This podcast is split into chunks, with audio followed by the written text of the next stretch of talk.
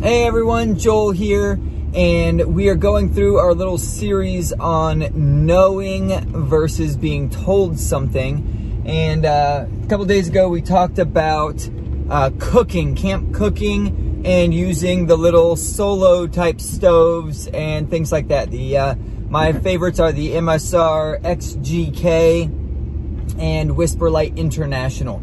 Uh, I always have a Whisperlite International in my wife's kit I have an XGK in my kit. The XGK is a little bit heavier, and neither of these stoves are what you would consider ultralight. Um, they're not that heavy, they're not that big and bulky, uh, but they do make teeny weeny little stoves uh, and things like that. A quick note on those.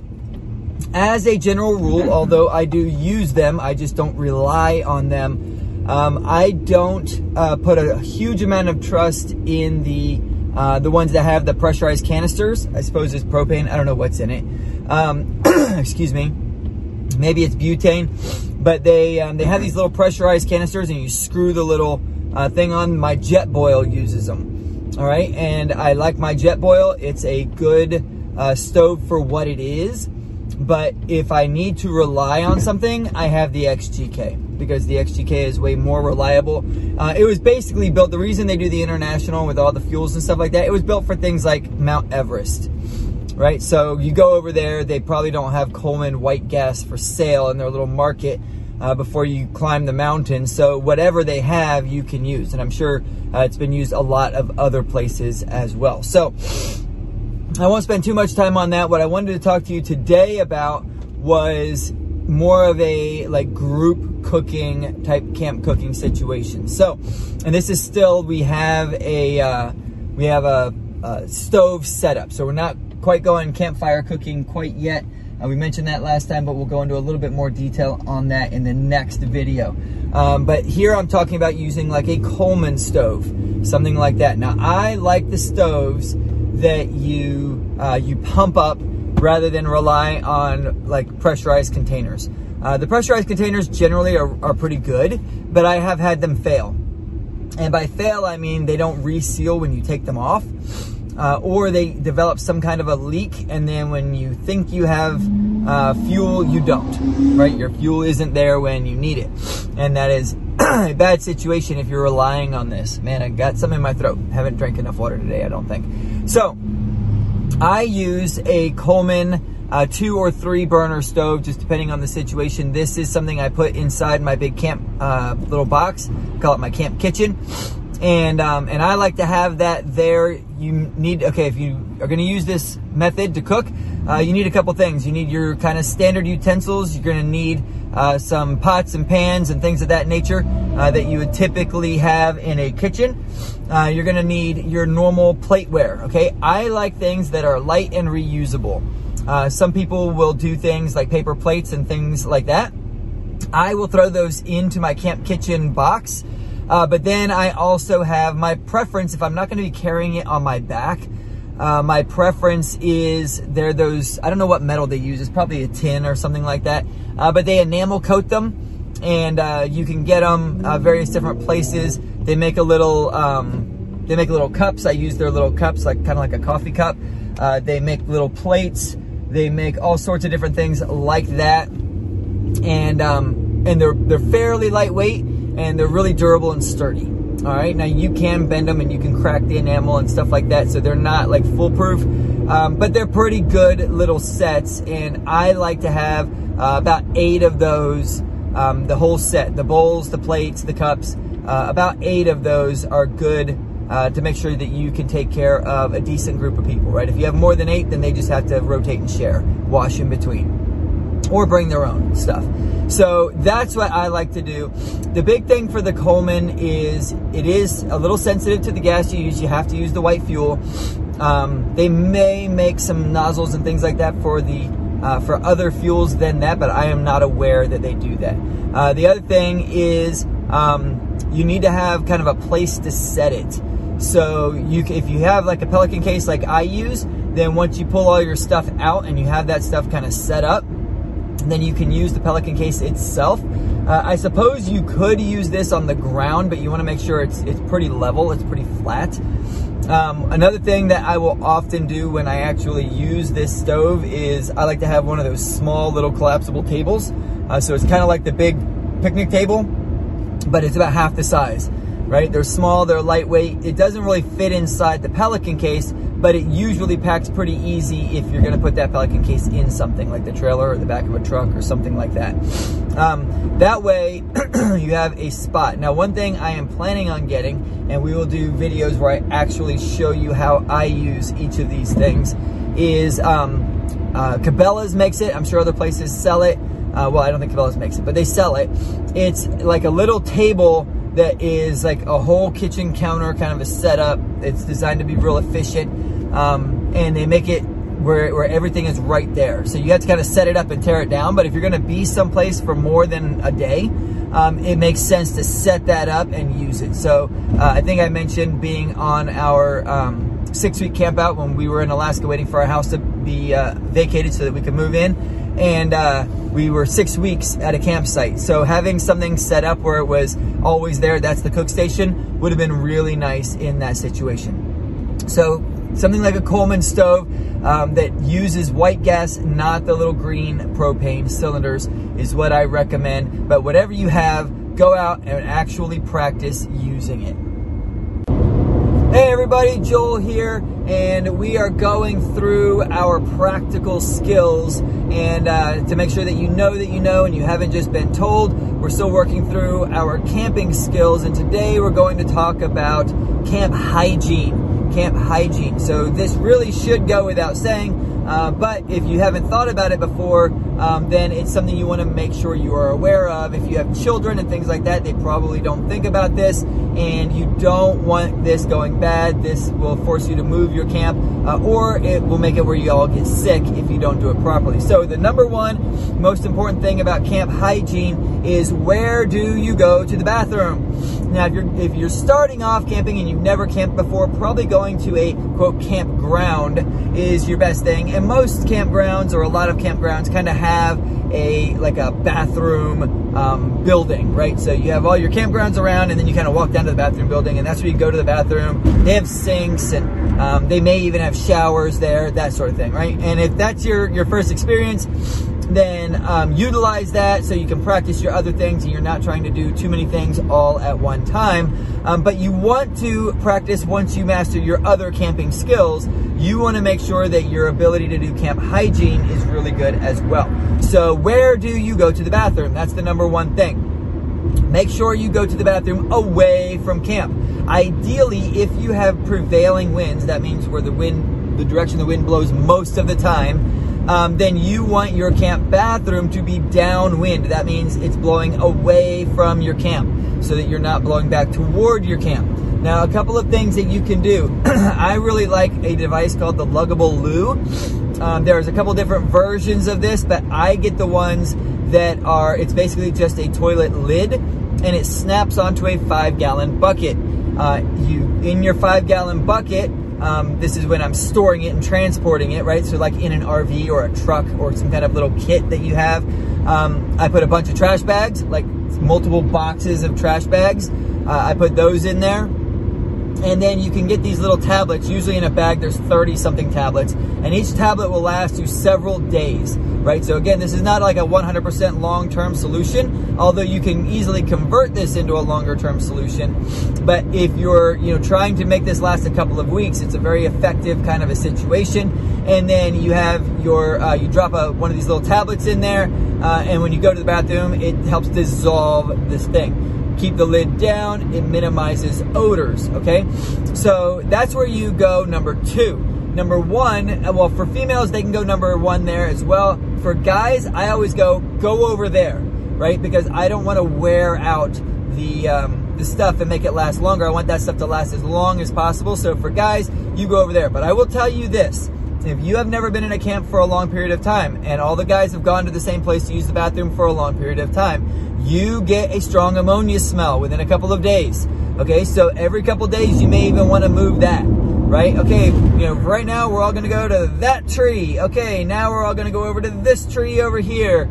And, um, and so just see how it goes, but you may wanna move the position where all the guys go to the bathroom around, or you may just wanna say in this general area so that they kind of naturally spread it out. The downside to doing that is if you go right after somebody else and you're kind of pushing through some brush, you may be pushing through wet brush that's not just wet. Some dude pissed there and now it's on your pants. So just keep that in mind. I know it's a little gross. That's why we're talking about it. The other thing about camp hygiene is showering, washing your hands, and washing your dishes. Okay, so if you have a little setup like I talked about in the previous video, uh, where it's like a little camp kitchen area, then you can have a little bit of standing water. You need to, to you know rotate this out fairly frequently, um, at least every couple days. You might do it every day if you have a water source that's reliable enough to do that. And, uh, and you wash your dishes in that. My recommendation is basically you wash them as soon as they're used, right? So they're used, they're immediately washed, and then they're set to dry. Um, when you're washing your hands and things like that, you can use those for, to wash your hands in as well. Um, I recommend setting up some kind of a basin. If you have a little sink set up, you can use that. If you don't, you can um, set up some other form of basin. They make little collapsible basins. Um, if you have bins, like little totes and the mini versions that you use to keep things like a bunch of silverware and stuff like that, then when you're set up for any kind of multi-day situation, you can take those, dump them in some spot where they're safe and secure, the, meaning whatever was inside of that is safe and secure, and then you can use that as a little hand wash basin. You can also use things like wipes and things like that, but those wear out. So if you're using those, that's definitely an option, but just understand it's a good short-term option, a bad long-term option because they go, they use them up fast water and a little bit of soap. You have a thing of Dawn dishwashing soap. That will last you a very, very long time if it's used properly. It doesn't take much. You just use a little bit in your sink water, use a little bit in your hand washing basin, and you might have two. You might have one with the soapy water, then you have one with the rinsing water, and um, and you just kind of dip your hands in the one with the soapy water. You scrub, scrub, scrub them, rinse them off in the other one, and then you move on about your day. Showers. Showers is a big one. So usually if you're in a camping situation, you're not taking a shower every day. I know if you're used to taking a shower every day, you go, oh, that's gross. But bottom line is, if you're living in a camp, you're probably not taking showers every day. My recommendation for you, you know, cleaning your body is if you have a body of water, especially a flowing body of water, like a little stream or something like that, then you go downstream and you use the downstream space for everybody to wash their bodies in. So you go down there, you wash your bodies, you come back to camp. That way you go upstream to collect your water. Makes sense? So you're getting your water from a spot that's not being used to clean people and other things. And then you're going downstream in, and you're using that space to do your cleaning of your items and your bodies. All right. So you got to keep these things in mind so that you don't get sick. Make sure you're filtering any water that you drink um, or any water that you're cooking with if it's not going to be boiled for multiple minutes. And, uh, and go out and practice these things. Get used to them, get comfortable with them. Uh, we'll talk about a little bit more primitive ideas and techniques uh, in a later video. Train hard, stay safe. Hey everybody, Joel here, and we're going through our skill sets of knowing, not just being told things. And uh, we're gonna, this will be the last one on camp cooking. so we're talking through going out and camping and doing camping events and camping trips so that you can practice your skills, you can learn uh, how to do things, and you can know that you know rather than just having been told by somebody. Right? So we went through fires, uh, we went through some tents, and I'm to do some uh, videos where I actually show uh, you guys us setting up our various tents that we use. Uh, we're to go through actually starting a fire. We're to go through actually um, using the stoves and the cooking techniques uh, that we're talking about here uh, in the future, but we're gonna we're going through them now so that you have things to go and practice. So we're gonna talk today about cooking over a campfire. So what do you need if you're going to cook over a campfire? Well, the first thing you need uh, is the ability to start a fire, which we already went over. The second thing you need are um, cooking utensils, pots, pans, that sort of thing that can handle the entire thing getting hot. So a standard frying pan um, is probably not a good idea because most of the handles on frying pans are like plastic and you put those over a campfire and that melts right? And you lose it. Now you can set up grates and things of that nature uh, so that you can put those on and then you just set them on where the handle comes out. That is a possibility. If you want to do that, go for it. There's nothing wrong with it as long as you have the grate to use. What I want is something that I can put in my camp kitchen that I've talked to you about a couple times uh, that semi nests within itself and then I can use it with, um, I can even, you know, just grab a pair of my gloves and use that to move them around if I need to. Uh, so I like cast iron. Now, my experience with cast iron is go with Lodge Logic. Uh, I have tried some other brands, and I will just tell you every time the other brands are not uh, seasoned very well. And by seasoned, if you're not familiar with cast iron, um, there's a process where you get the cast iron like fully coated in oil, uh, fully coated so that it doesn't rust on you. Uh, it is generally speaking, it is uh, non-stick if you do it properly, and um, and it it will last in between uses, right? So a couple things about cast iron: do not use soap on cast iron. The soap soaks in. Cast iron is porous, and so the soap soaks into the cast iron, and it will make everything you cook in it for a while taste like soap until you get that soap cleaned out. So uh, you just scrape cast iron clean and then rinse it off. That's how you do it. So uh, if you start getting into cast iron, it's really not that difficult. What you need, if you're gonna have a full cast iron camp cooking setup, is you need a little tripod. They make these like steel tripods that have a little chain coming down, and you hang your uh, your Dutch oven on it, and so you can adjust it how close or far away from the fire you want it uh, based on this little tripod setup. An actual Dutch oven also has little legs on it so that you can set it in a fire and uh, have coals under it and pull the old coals out that are not burning anymore and push new coals under. They also have a lid that's not for use on a stove top. This lid actually has like lips on the edges so you can put coals on the lid itself and have heat coming down and radiating from the top. And the other thing cast iron does is it heats evenly so the whole thing will heat up. Okay, so keep that in mind when you go to touch it. Handles are just as hot as every other place on the uh, item. So like on a frying pan, your handle is really, really hot. Now what I like is the frying pan that has the same size top as the Dutch oven so that one lid can go on the frying pan or the Dutch oven and I don't need two lids. And then you need something to protect your hands from the heat uh, they make these cool little silicone sleeves. They make little, um, they're like little hand mitts, but they slide over the handle.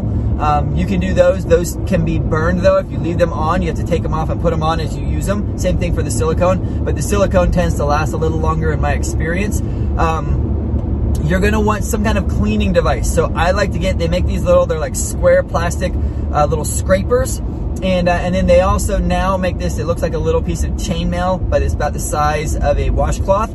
And uh, you use that, and you scrape, and it just kind of scrapes off any of the food residue on the inside, and then you rinse it off. When you put your cast iron away, make sure it is dry. Do not put it away wet. If you do have to put it away wet, like to go home, as soon as you get home, you open all that up, rewash it, dry everything really good. I recommend re-oiling it, right? So keeping oil with your cast iron setup.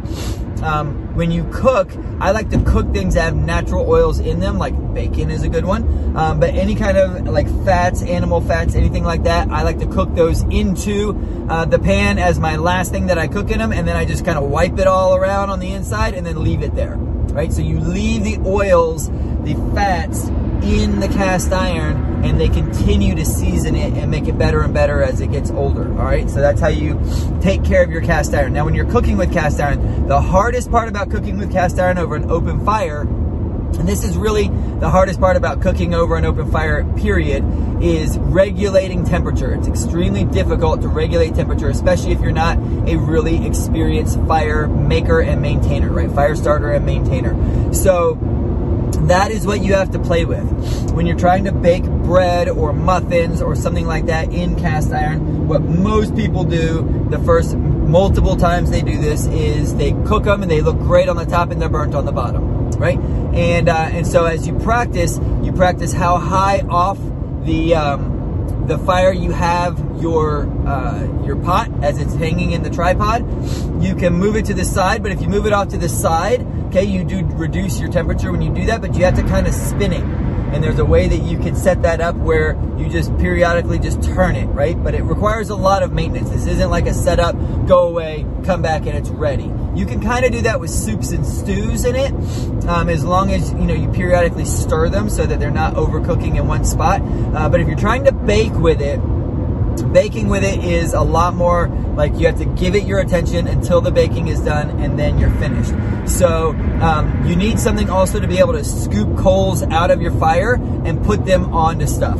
So some kind of a handle with a little shovel uh, type of mechanism on it. You can get like a fireplace uh, set for something like that, or you can make get smaller versions of it. I like the smaller versions. I actually just use an e-tool. So I use the military GI style e-tool. Uh, it's almost all metal, and uh, and you could just scoop right into the fire. I don't like leave it in the fire because I think that would damage it, but it, it's just fine for just scooping in, grabbing some coals, and then putting those on the lid so that you can have the heat radiating down. Now keep in mind those burn out. Uh, they last a certain length of time and then they're done. So uh, then you can either take the lid and kind of dump it back into the fire uh, and re, you know, get those things burning again, or you can just leave them alone and just keep adding to it until you're done. And then when you're finally done, then you dump all of them back into the fire at the same time. So practice cooking over an open fire. Uh, it is not as challenging as some people make it out to be, but it's definitely not as easy uh, as some people make it out to be either. So it's something you want to practice. You don't want to be relying on it for all your meals. If you've never done it before, you're going to have a lot of burnt meals in the beginning. So give it a try. Go out there, make sure that you know that you know. Train hard, stay safe.